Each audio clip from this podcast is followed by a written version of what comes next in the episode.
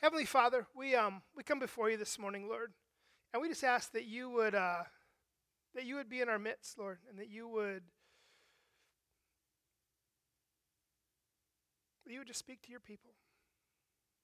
You would meet our needs, Lord, and that you would um you bring comfort and conviction, whatever it is we need, Lord, that you would just that you would be our God and that we would be your people this morning. We ask that in your name, Jesus. Amen.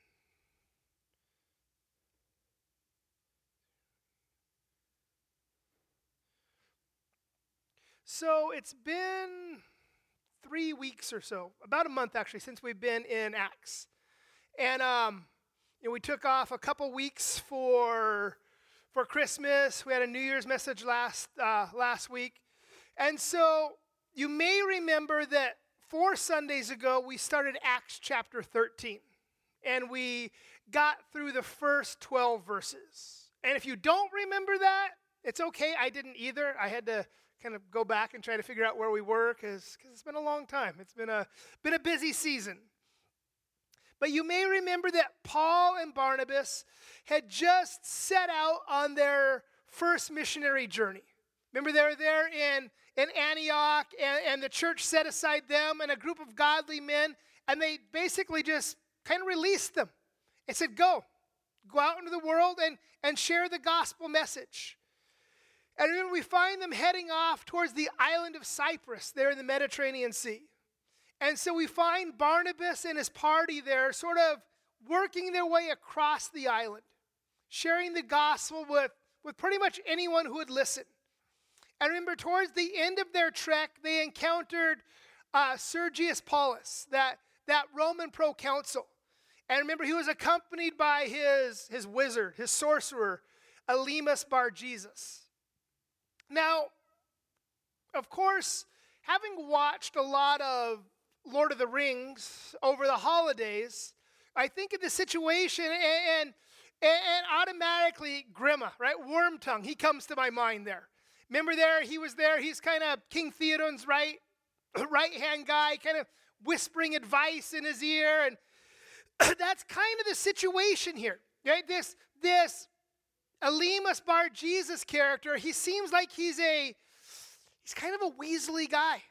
He's a shifty guy. He's not a very trustworthy character. And, and remember, as, as Barnabas and Saul are trying to communicate the gospel message, Elymas, he keeps, he keeps interrupting and trying to distract the proconsul because, because ultimately he's afraid that the proconsul might get saved and he's going to lose his, his position and his power and his authority. And so he continues to interrupt. And in verse 10, Paul says this You son of the devil, you enemy of all righteousness, full of all deceit and villainy, will you not stop? And he strikes this wizard blind. And he shares the gospel, and, and, and Sergius gets saved. And this really kind of sets the tone for the rest of their missionary journey. Right? There's opposition, people are rising up against them, but miracles are happening and the Lord is moving and people are, are, are coming to Jesus. And so this morning, as we pick up the text, it's right after this. It's right after this event with Elymas and, and, and, and Sergius Paulus. And a little warning as we get into the passage this morning, it's a, it's a long passage. We're going to look at about 30 verses. I know about halfway through, you're going to start getting hungry and looking at your little communion packet. Save it. That's not what it's for. We're going to have communion afterwards. But we're going to kind of move through this passage pretty quick, much faster than our, our usual rate. And this passage, it, it contains a lot, of, a lot of history, a lot of information. And you know, we could easily break it down and spend a lot of time in this passage. But we're not. We're going to kind of just move through it because the reason Paul is including it all in this sermon that he's about to give is, is to make a point. So we're going to focus on the point that Paul is making more than the content here. And as we do start to go, you know, it's kind of long, so if you start to doze off, I've given the usher super soakers, and they're up in the balcony. They're actually, actually, the truth is, I, you know, I have a little bit of insomnia sometimes, and um, and I I was up really late last night studying some kind of text. So they're up there for me, actually. If I start to doze while I'm teaching, they're just going to give me a little.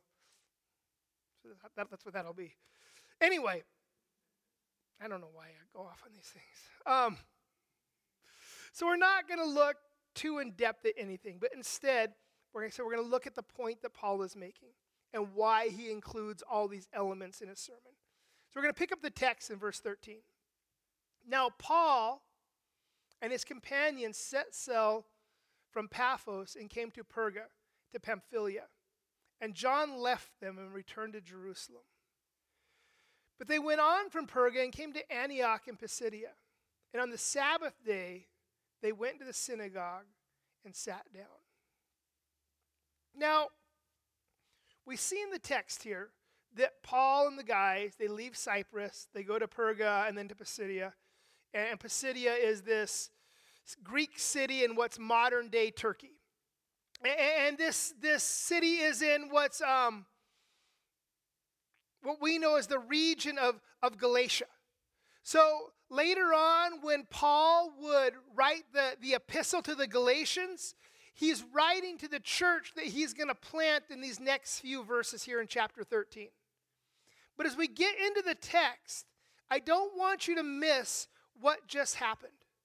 You know, it's easy to read verses 13 and 14 and just kind of move on. It's sort of the, the building up for the main point. But in verse 13, there is a, a major plot shift that just happened. There's a major change in the narrative that just took place, and we didn't even notice it as we read through the verses. Up to this point, we've seen Barnabas and Saul and their and their missionary band out doing the work of the ministry. And Barnabas, up to this point, was very clearly the leader. Remember, Barnabas is the one who first took Paul in under his wing. He took him to Jerusalem and introduced him. Barnabas is the one who took Paul up to Antioch. He was the very clear leader. But here, kind of subtly, Luke makes this change. It's subtle, but it's very clear. And we see this through the rest of the book of Acts. This is, this is Paul's story. Right? From here on out, Paul becomes the lead guy. It's no longer Barnabas and Saul going out and doing anything. It's, it's, it's Paul, he and, and whoever happens to be with him at that moment. And to Barnabas's credit, he seems cool with it. He's okay with it. And, and I think that that's, that's kind of amazing because most of us, right, if, if we have a position, if we've been given authority and we have respect and all that, and somebody takes it away from us, and gives it to somebody else, and then we're under them, that's hard, isn't it? we don't really like that kind of a transition of power when, when we go down. But Barnabas here, he, he recognized that the Lord was doing something new and different. He recognized that the Lord wanted Paul up front. And his, his attitude seemed to be, you know, if this is the Lord will, who, who am I to argue against it? And Luke adds another little note before we get into the main portion of the text. And this little side note, it doesn't matter much at this point, but in a couple chapters, we're going to see it become very important. Luke notes that John leaves the company and that he returns to Jerusalem. Now, this particular John, right, there's a few Johns in Scripture. This particular John is also known as John Mark, or simply just Mark sometimes. And this particular John, or John Mark, or Mark, right? He is the author of the gospel according to Mark. And as it happens, Mark is the cousin of Barnabas. Now, Luke doesn't give us any details, and we don't know what happened. It may be that, you know, missionary life was just too hard for Mark. Maybe, maybe he missed his family. Maybe he missed his grandma's cookies. We don't know exactly what the situation is here. But we see in a couple chapters that this departure that John Mark makes, it's, it's on bad terms. And in fact, this causes a rift that, that's so bad that eventually it's going to break up this ministry partnership between Barnabas and Paul. Later on, Mark wants to go on a missionary journey again, and, and Barnabas says, okay, let's give you a second chance. Let's go. And Paul says, uh uh He left us once. I'm not falling for that again.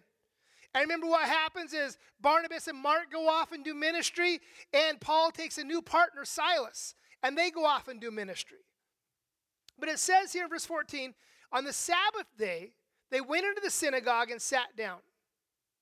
After the reading from the law and the prophets, the rulers of the synagogue sent a message to them saying, Brothers, if you have any word of encouragement for the people, say it.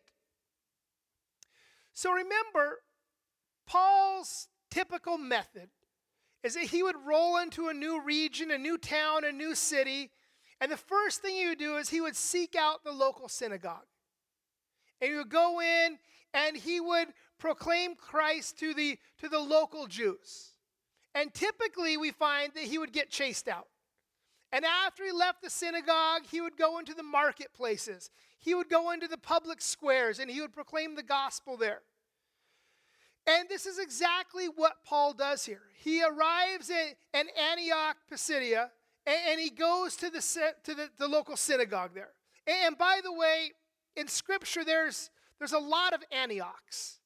There was a particular Caesar who, who, for whatever reason, he liked the name, and he, he founded like 14 different Antiochs. There's Antioch of Syria and Antioch Pisidia, and there's, there's a lot of different Antiochs. And so this is a different Antioch than this group of men were sent out from, obviously. And so they go into the synagogue. And typically, when you would go into a synagogue, right, they would start, they would have a reading from the law, and they would have a reading from the prophets, and then they'd have a time of prayer, and, and they had this little thing that they went through. And after that, it was the custom that if they had any any guest teachers present that day, they would give them an opportunity to share. And it was apparent for whatever reason that Paul was a rabbi, that Paul was a Jewish teacher. And maybe it was the way that he dressed, maybe the way that he spoke. There was something about him that indicated that he was a, a guest of, of distinction. Right? And, and maybe they knew who he was. Maybe they knew of his conversion. Maybe they didn't. Maybe they just Maybe they just were tired of their rabbi and they wanted to hear somebody else. I can understand how that would happen. You know, it's, uh, it's rough hearing from the same guy over and over again. Um, so they ask Paul if he wants to share. And of course, Paul, he knew of this custom and he was planning for it. And he was ready to, ready to bring the word on, on a moment's notice here. And, and there's a principle Never ask a pastor to preach if you're not ready for it. Because we always say yes, but we're always ready to do it. And so they ask Paul, and Paul says, Yeah. And verse 16, so Paul stands up and motioning with his hand, he said, Men of Israel, and you who fear God, listen. So you see the scene. Paul, he approaches the podium and he grabs the mic, right? And remember, by all accounts, Paul is short, he's bald, he's not a great public speaker, he doesn't have a, a commanding, charismatic presence. He stands up and he says, Jews, and you God fearing Gentiles, listen to what I have to say to you today. And then in the next 24 verses, Paul is going to give them a lesson on Jewish history and prophecy and, and God's sovereign hand in dealing with the nation of Israel. Now, listen, we know later in Acts that Paul one time gives a Bible study until it goes well into the middle of the night. And he goes so long that people are falling asleep, and a young man falls out the window and breaks his neck and dies. So we know that Paul isn't given to short sermons. But we can read this passage in just a couple minutes, right? So, so here's what's going on, I think. Luke, he doesn't give the whole sermon verbatim, right? He doesn't write down the whole sermon word for word. What Luke is doing here is he's giving the highlights of Paul's sermon, he's giving the, the cliff notes of the message. And this sermon that, that Paul preaches, it breaks down into three parts. Paul talks about Jesus as the fulfillment of history, Jesus as the fulfillment of prophecy, and Jesus as the justifier of lost people. And if we start into verse 17, we see Paul begin to unpack this first point that Jesus was the fulfillment of history. It says, The God of this people, Israel, chose our fathers and made the people great during their stay in the land of Egypt. And with uplifted arm, he led them out of it. And for about 40 years, he put them in the wilderness. And after destroying seven nations in the land of Canaan, he gave them their lands as an inheritance. All this took about 450 years. And after that, he gave them judges until Samuel the prophet. So Paul says, Look, God has always been with the nation of Israel, even from before they were a nation. Way back, God chose Abram, right? God called Abram out of the world. He called him out of an idolatrous pagan society. And God called Abram into a relationship with himself. And so God, he begins to start this, this godly legacy with the most unlikely group of guys. And, he, so he, he starts this nation with this couple. I was going to say with this young couple, but they're not, right? They're an old couple, Abram and Sarai. And remember, he begins to grow them. He changes their name to Abraham and Sarah. Remember, he gives them a son. He, he brings life where there was previously no life. Abraham has Isaac. Remember, Isaac goes on to have Jacob. Jacob has 12 sons. Those 12 sons go on to become the, the 12 patriarchs, the 12 tribes of Israel. And, and you remember how the Sunday school unfolds, right? Joseph, the, the second youngest one, he's sold into slavery because he's sort of the daddy's boy, and, and all the other brothers despised him. He ends up getting taken to Egypt where, he, where he's sold into servitude. He ends up finding himself in prison, and then, then one day, kind of miraculously, overnight, he ends up becoming the, the prime minister of Egypt, the second most powerful man in the world. And shortly after that, the, his brothers and their families, they all move to Egypt. And, and they're given this region where they, where they begin to put down roots and they begin to grow and they begin to prosper. But eventually, that old dynasty is, is disposed of.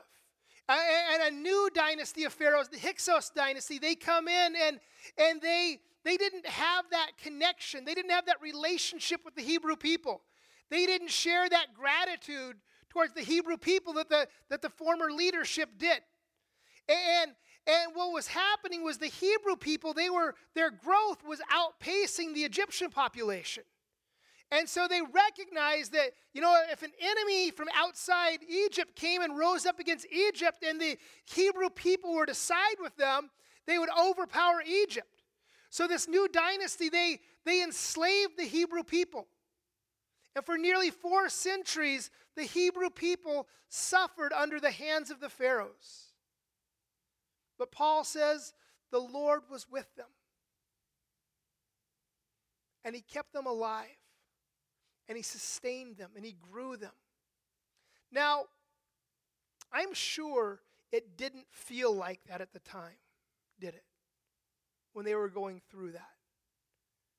They might not have seen God's hand moving. They may have even felt abandoned by God at this point. Centuries later, Isaiah would write this Isaiah 41:10. Fear not, for I am with you. Do not be dismayed, for I am your God. I will strengthen you, I will help you, I will uphold you with my righteous right hand. And that's what's going on here. Even though they didn't see God moving, He was still there upholding them with His righteous right hand, even when they didn't recognize it. And I point that out because that's how it is so often in our lives, isn't it? Sometimes we find ourselves in the midst of, of hard times and struggles, and, and all of a sudden we start to feel like we've been abandoned by God in our time of greatest need. When we needed Him most, sometimes it feels like He, he left us. And if we could only if we could only pull back the curtain, right? If we could only see behind the scenes, we would realize how much the Lord is actually doing, how much He's working on our behalf. If we could only see the reality of the situation, we would realize how much worse it could be, how much worse it would be if the Lord were not there holding everything together for us, working continually on our behalf. And it's important to note that as the people were there in Egypt, the Lord was preparing a home for them, wasn't He? He was preparing a place for them, He was preparing the promised land for them. And so we see He, he set the people free from Egypt, He destroyed Pharaoh's armies in the Red Sea. and, he, and, he, and, he, and he sent the people into the land. He drove out the seven Canaanite nations before them. But this process, Paul says, it took 450 years. That's a long time, right? Sometimes it seems like the Lord doesn't move at the pace, at the speed that we would like Him to. You know, we, especially us modern people, modern Western people, you know, we have a plan and we have a calendar and we have a schedule and we have them all synced on our phones and our computers and our pads and, and all this. And here's the thing the Lord has a plan and a schedule too, but it's not always the same as ours. And, and we, I think, just kind of our nature, we're always trying to take that Lord's schedule and we're trying to make it work with ours. We're trying to sync his schedule up with ours. We're trying to sync his calendar up with ours. And it doesn't work like that we, if we want to be on the same page as the Lord, we need to sync ourselves up with Him and with His word and with His will and with His timing for our lives. And it's hard, isn't it? Pierre Teilhard de Chardin was a French, um, a French Jesuit priest.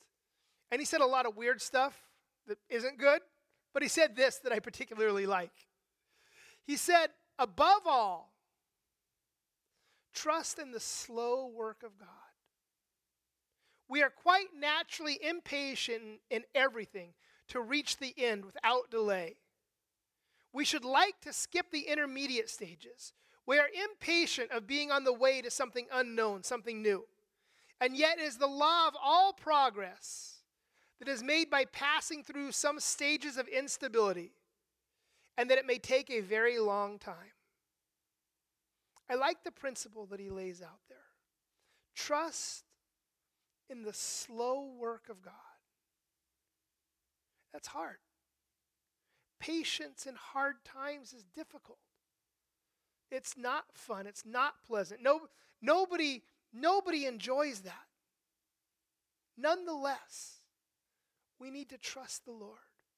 We need to trust Him for the outcome. Even we don't see what the outcome is going to be.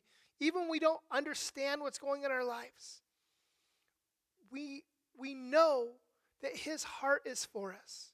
We know that He is in control and that He has a plan. There's a, there's a principle that we need to understand, and there's kind of three parts. First, if God had good intentions for us, but no power, His good intentions wouldn't matter, would they? If God was truly omnipotent but didn't care about us, that wouldn't be a comfort either, would it? But the fact of the matter is this we serve an all powerful God who loves us deeply and passionately and always has our best interests in mind. But here's what we need to understand when it comes to the Lord, He's looking at the He's looking at the long game. He's looking at what's going to bring the greatest good in our lives and the greatest good to the church and the kingdom of God in, in an eternal perspective. And because he's looking at things sort of through that long lens, through the eternal perspective, sometimes it doesn't seem like he's working. But he's just not working in ways that we can see at that moment. But he's always at work in our lives, always working all things together for good for those who love God and are called according to his purposes. Verse 20 it says, And after that, he gave them judges until Samuel the prophet. Paul says the Lord used judges to deliver the people. He's talking about Samson and Gideon and Ehud. And you know, for another few centuries, the Lord, He preserved His people despite their, frankly, poor behavior. Right?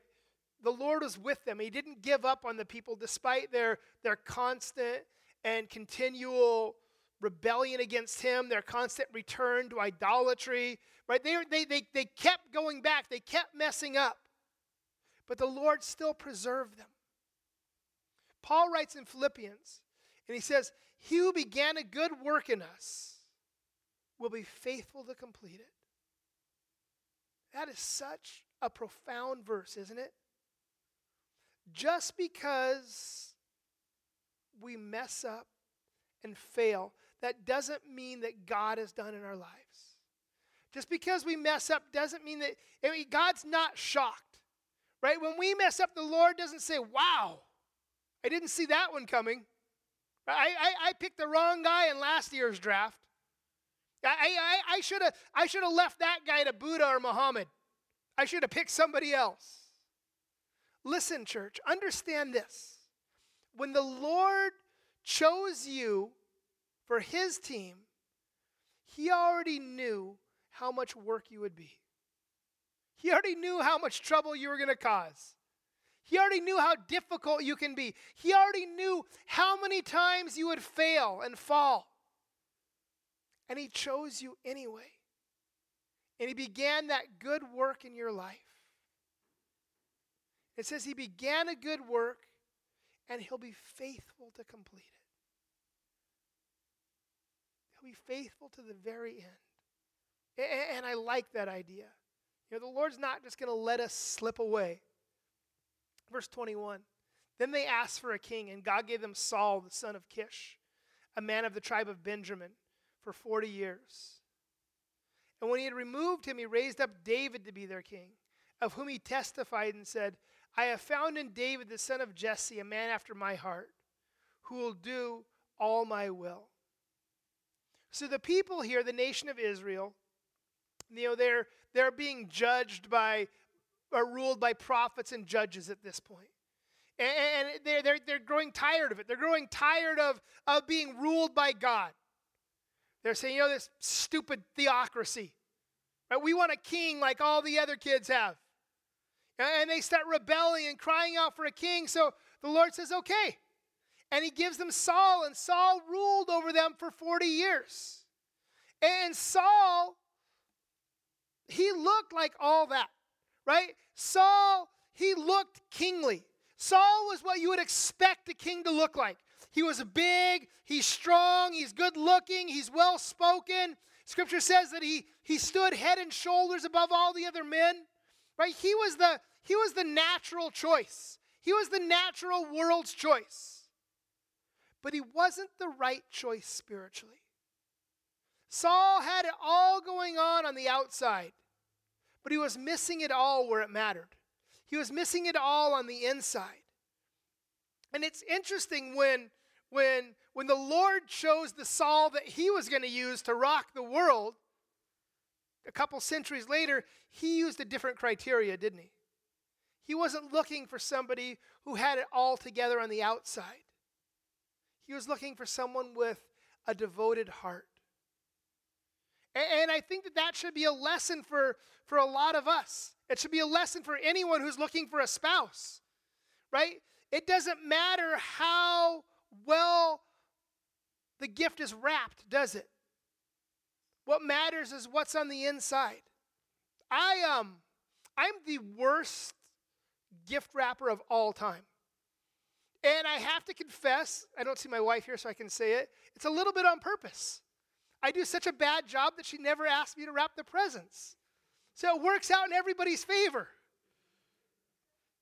But here's the thing Would you rather get a beautiful little jewelry box with nothing in it or a crumpled up old cloth that had a diamond ring inside of it?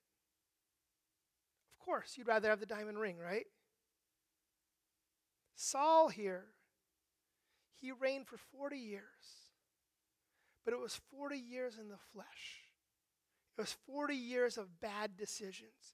It was 40 years of, of leading the nation in the wrong direction. And eventually, after his continual missteps, and there's a series of events, him consulting the witch of Endor and all that stuff, the Lord finally says, Okay, that's it. I'm cutting you off. And the Lord retires Saul with a spear and a sword. Right? And he calls David up from the bush leagues. And David at this point, he doesn't look like much at all. David is the youngest of 10 sons of a man named Jesse.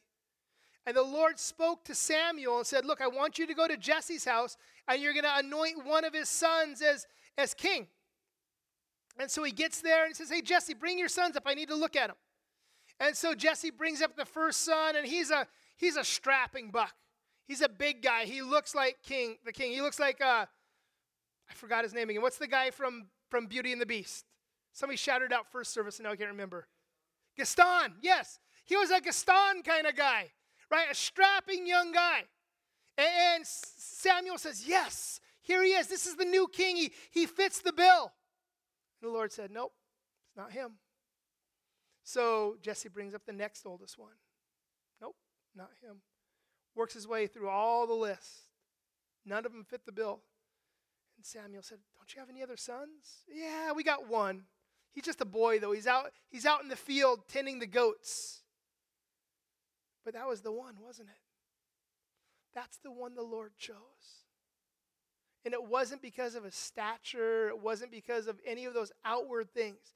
It was because David had a heart for the Lord. David had a heart full of love for God. David had a heart of worship. Now, as you read through, as you read through, you know, Second Samuel and you read through First Chronicles and, and you read through some of these books, it's clear that, that David was kind of a fool sometimes, wasn't he? He he failed big time. You know, he he went big. But here's the thing. His defining characteristic wasn't any of those things. His defining characteristic was he loved God and that he was a man after God's own heart. And sometimes we think that God is, is looking for perfect people to serve him. But he's not. He's not looking for perfect people, he's looking for real people. He's looking for authentic people. He's looking for people who love him with all their hearts. He's looking for those who have a, a heart after God. And I think the obvious question for us is do we? Do you have a heart that longs for God above all else? Do I have a heart? Do we collectively have hearts that, that long for God above anything else in this world? As we move into verse 23, we see the second point Jesus as the, as the fulfillment of prophecy. We saw him as the fulfillment of history, and now we're going to see him as the fulfillment of prophecy. And, Paul just briefly touches on this in verse 23, and then he goes to the third point, and then he circles back around to the second point again. But he says this in verse 23 Of this man's offspring, God has brought to Israel a Savior, Jesus, as he promised. Now, so, so far, the Jews in the synagogue where Paul's preaching, they're, they're, they're loving Paul's message. Yeah, we love God. We love our people. We, we love our history and our, and our heritage. Every point Paul makes, he's getting tons of amens from the crowd. Hallelujah. You know, people are all excited. And then Paul starts to shift gears a little bit. And all of a sudden, everybody just quiets down. People start to feel a little bit uneasy. Right? Paul says, Look, David was a man after God's heart one of his, but one of his descendants, he says. Jesus. He's the one. He's the one that God promised us. He's the Messiah. He's, he's the one that we've been waiting for. And he moves here into 24, and, and he talks about how Jesus is the justifier of lost people. He says in verse 24, before his coming, John had proclaimed a baptism of repentance to all the people of Israel. And as John was finishing his course, he said, What do you suppose that I am? I am not he. No, but behold, after me one is coming, the sandal of whose feet I am not worthy to untie. John the Baptist was well known and well liked among the Jews. Even way out here in, in, in, in, Pamphylia, the people knew who John was and they revered him. Even a decade, over a decade after he died, he was, he was still well regarded. And you know, sure, he was, he was a little crazy. Right? He lived out in the wilderness. He wore a gunny sack and ate bugs and honey all day. But it was clear to the people that John the Baptist spoke on behalf of God. And so the people went out to hear what he had to say. And so Paul, he's kind of playing on that. And he says, Look, you guys all love John the Baptist. You guys took that pilgrimage out to the wilderness to hear from him. Well, great. What was his message? He says his message was that you need to repent and turn from your sins so that you can be forgiven. And Paul says, further, his message was this Don't look at me. I'm not the one you're looking for. I can't set you free from your sins. I can't forgive your sins, John the Baptist said. I can't deliver you from bondage. But there's one coming after me who can. The Messiah is coming. And John says, I'm not even unworthy to unlace his sandals. Now that's kind of all, that's always struck me as kind of an interesting phrase. I'm not worthy to, to unlace his sandals. And I learned something new this week.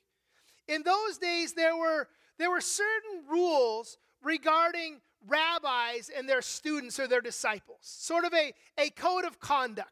If you wanted to become a rabbi, you had to sort of attach yourself to a rabbi.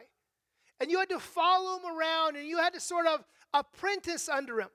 And so they, they codified a list of rules as, as to what was expected of the rabbi and what was this, uh, expected of, of his students, of his disciples, just to make sure that, that one group didn't take advantage of the other group. And one of the written rules was that a rabbi was not allowed to ask his disciple to untie his sandals. Now, that must have happened at some point for them to do that, right? At some point, there must have been some rabbi sitting down, making his disciples come and take his shoes off and rub his feet after the long day. And so they said, you know, that's, that's not acceptable. That, that's too far. And John, of course, he's aware of this. And so he's kind of playing on that. And he says, look, I'm not even worthy to untie his sandals. That's how worthy, that's how good, that's how holy the coming Messiah is. And John says, I can't save you, but he can. He can do it. He can deliver you. He can set you free from the power of sin. Paul says, Look, he freed the people from Egypt. He protected them with the judges. He sent a godly king to rule over them. And now he has come himself to deliver you from your sins. And John the Baptist, you know, basically says, Look, you guys are looking at me as though I'm something. He says, But it's not me. It's all about Jesus. It's about the one who's coming after me. And Paul goes on in verse 26 Brothers, sons of the family of Abraham, and those among you who fear God, to us has been sent the message of this salvation. For those who live in Jerusalem and their rulers, because they did not recognize him nor understand the utterances of the prophets, which are read every Sabbath, fulfilled them by condemning him. And though they found no guilt in him, worthy of death, they asked Pilate to have him executed. So Paul says, Look, guys, we're all children of Abraham. We all love God. And I want you to hear this message. He says, We, and he's talking about his group there, he's talking about the church. He says, We have received the message of salvation. And we have it here for you. It's Jesus. Paul says, Look, our leaders missed it. Those in Jerusalem, he says, they didn't recognize the Messiah when he came. They didn't recognize that it was Jesus that the prophets were talking about.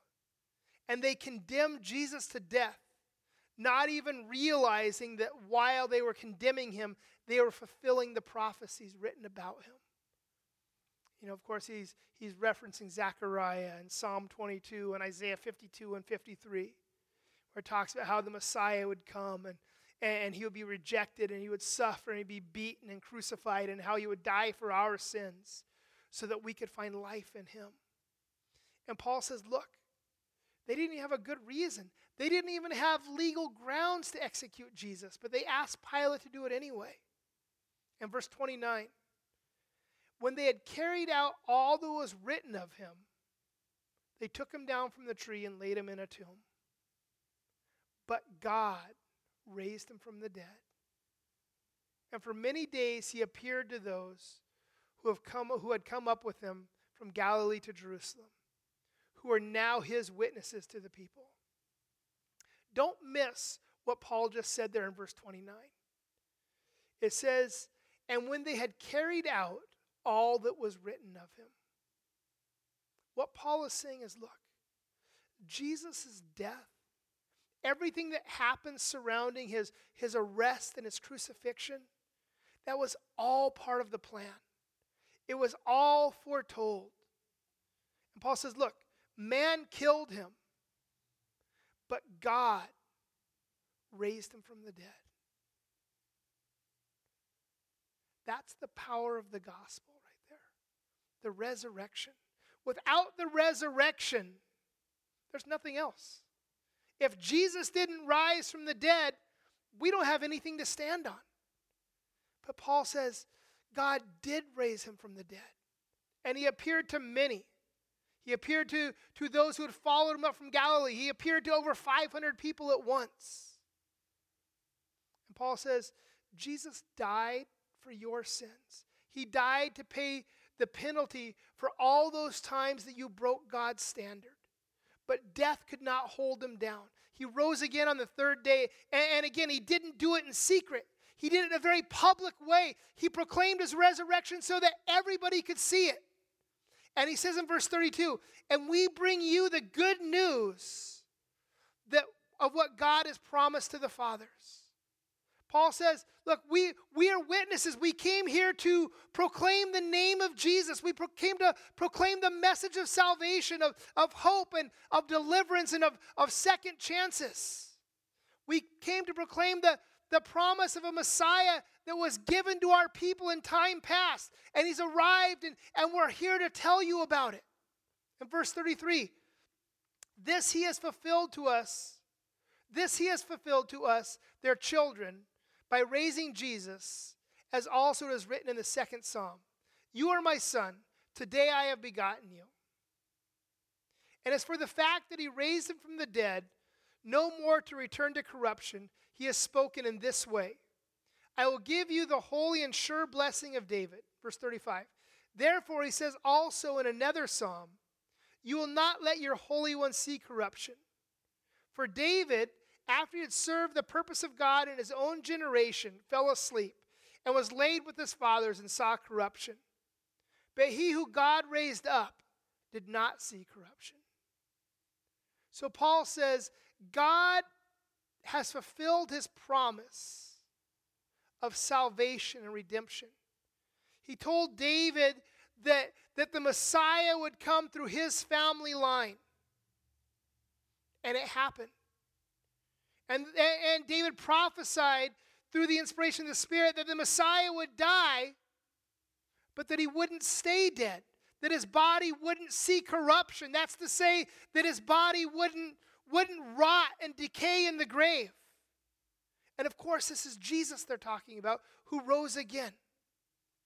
Verse 38 Let it be known to you, therefore, brothers, that through this man forgiveness of sins is proclaimed to you. And by him, everyone who believes is freed from everything from which you could not be freed from by the law of Moses. Beware, therefore, lest what is said in the prophets should come about. Look, you scoffers, be astonished and perished. For I am working in your days a work that you will not believe, even if one tells it to you. So Paul says, We're here to proclaim his name. That pretty much is the, the summary of Paul's whole ministry, isn't it? That's all that Paul was about proclaiming the name of Jesus. And listen, church, that isn't just Paul's mission. That's all of our mission as believers to proclaim the name of Jesus, to proclaim the one who, who, who lived and died and lives again. Now, sometimes we as Christians, we, we get accused of, of proselytizing, don't we? Well, duh. That, that's, our, that's our whole mission as believers, isn't it? We're supposed to be doing that.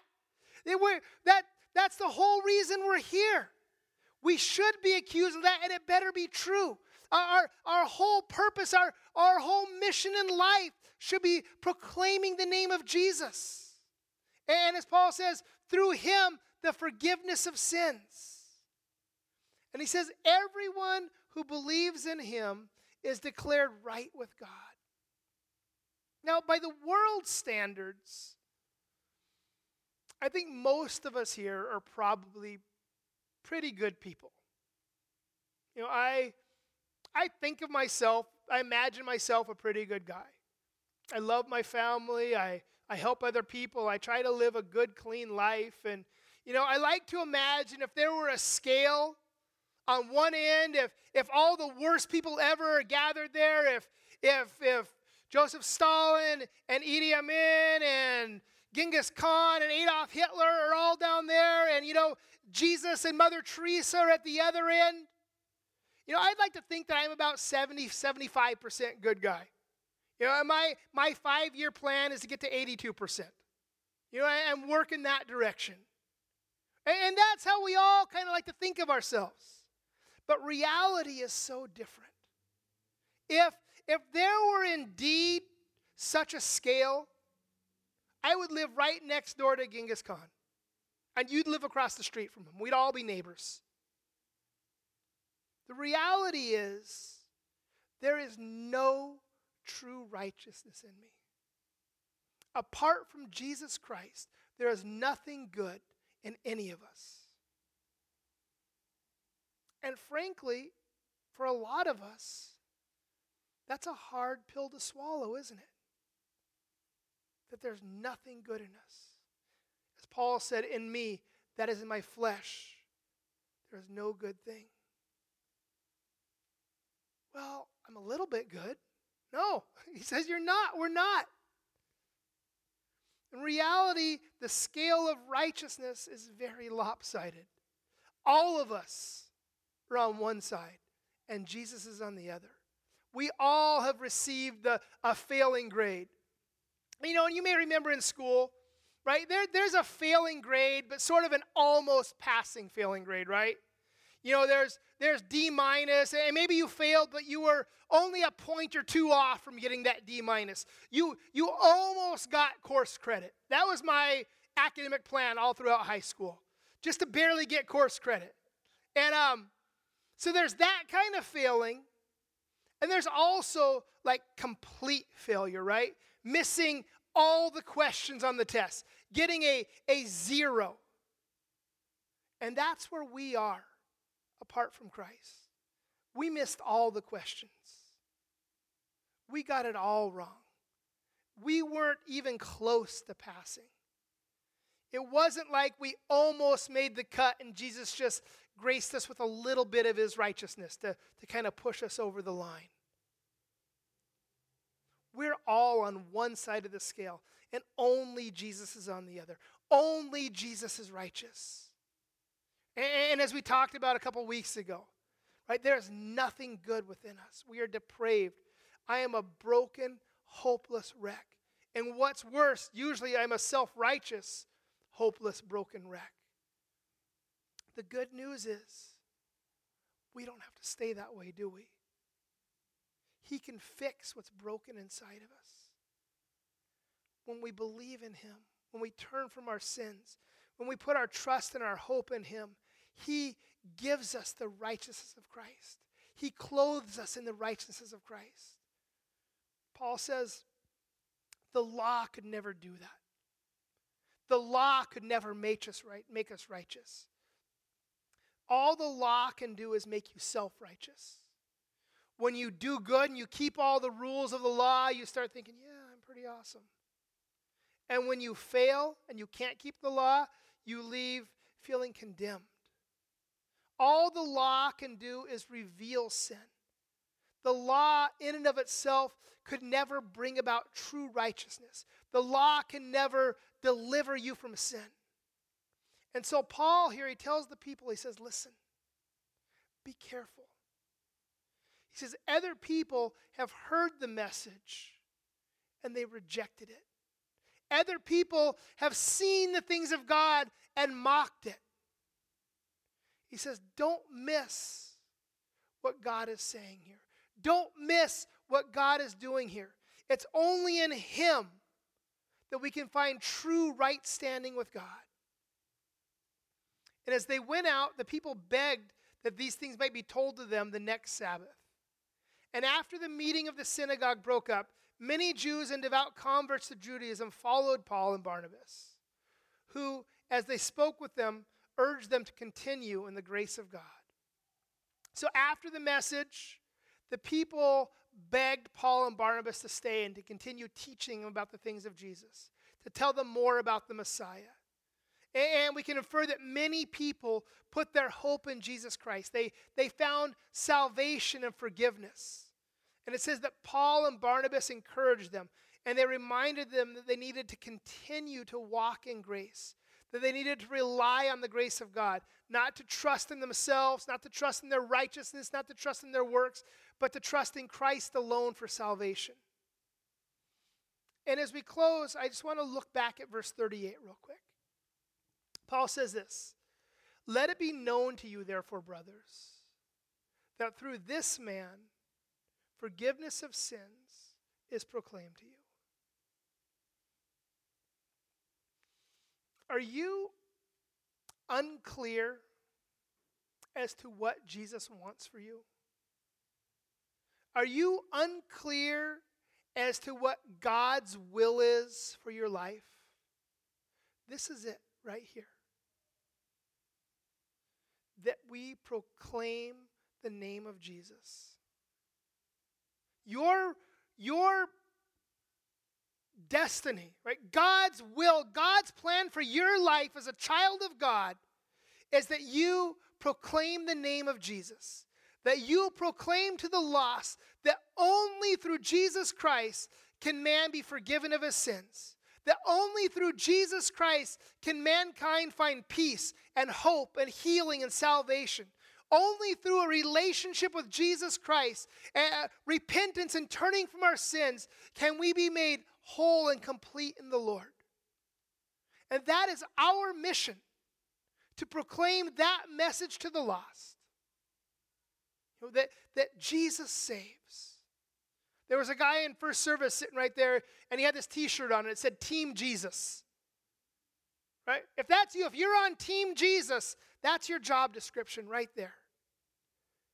Proclaim the gospel message to the lost. We're going to share in communion this morning. We're going to come together in the, at the Lord's table, and we're going to commemorate these, these things that we've been talking about. I would advise you to start opening your packet now. It takes a, takes a minute. Right? And communion, the Lord's table, it's about taking time to, to reflect on the sacrifice that the Lord made on our behalf. And as we as we take the bread, we commemorate, right? We remember the body of Christ. We remember our Lord's body was, was broken, that it was beaten, that it was, it was scourged. Remember how he was punched and he was abused. Remember how he, he was whipped, bearing the, the penalty for our sins. He took our stripes upon himself. And as we contemplate that, we, we take the bread together.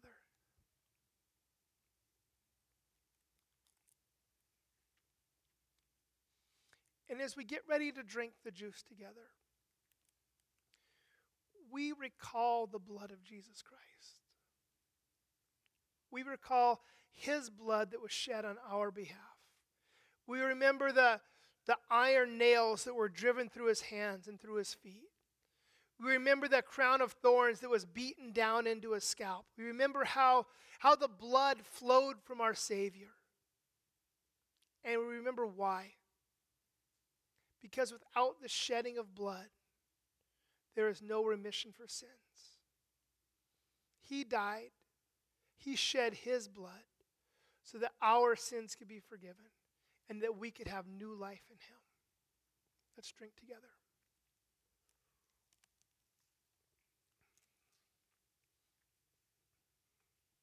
Heavenly Father, we we're eternally grateful for the cross, Lord. We're grateful that you sent your son to to take our place, to bear the the penalty and the burden of our guilt and shame, Lord. And we pray that you would help us just to respond with humility and obedience and repentance, Lord, and just walking with you in your spirit. We pray that in your name, Jesus. Amen.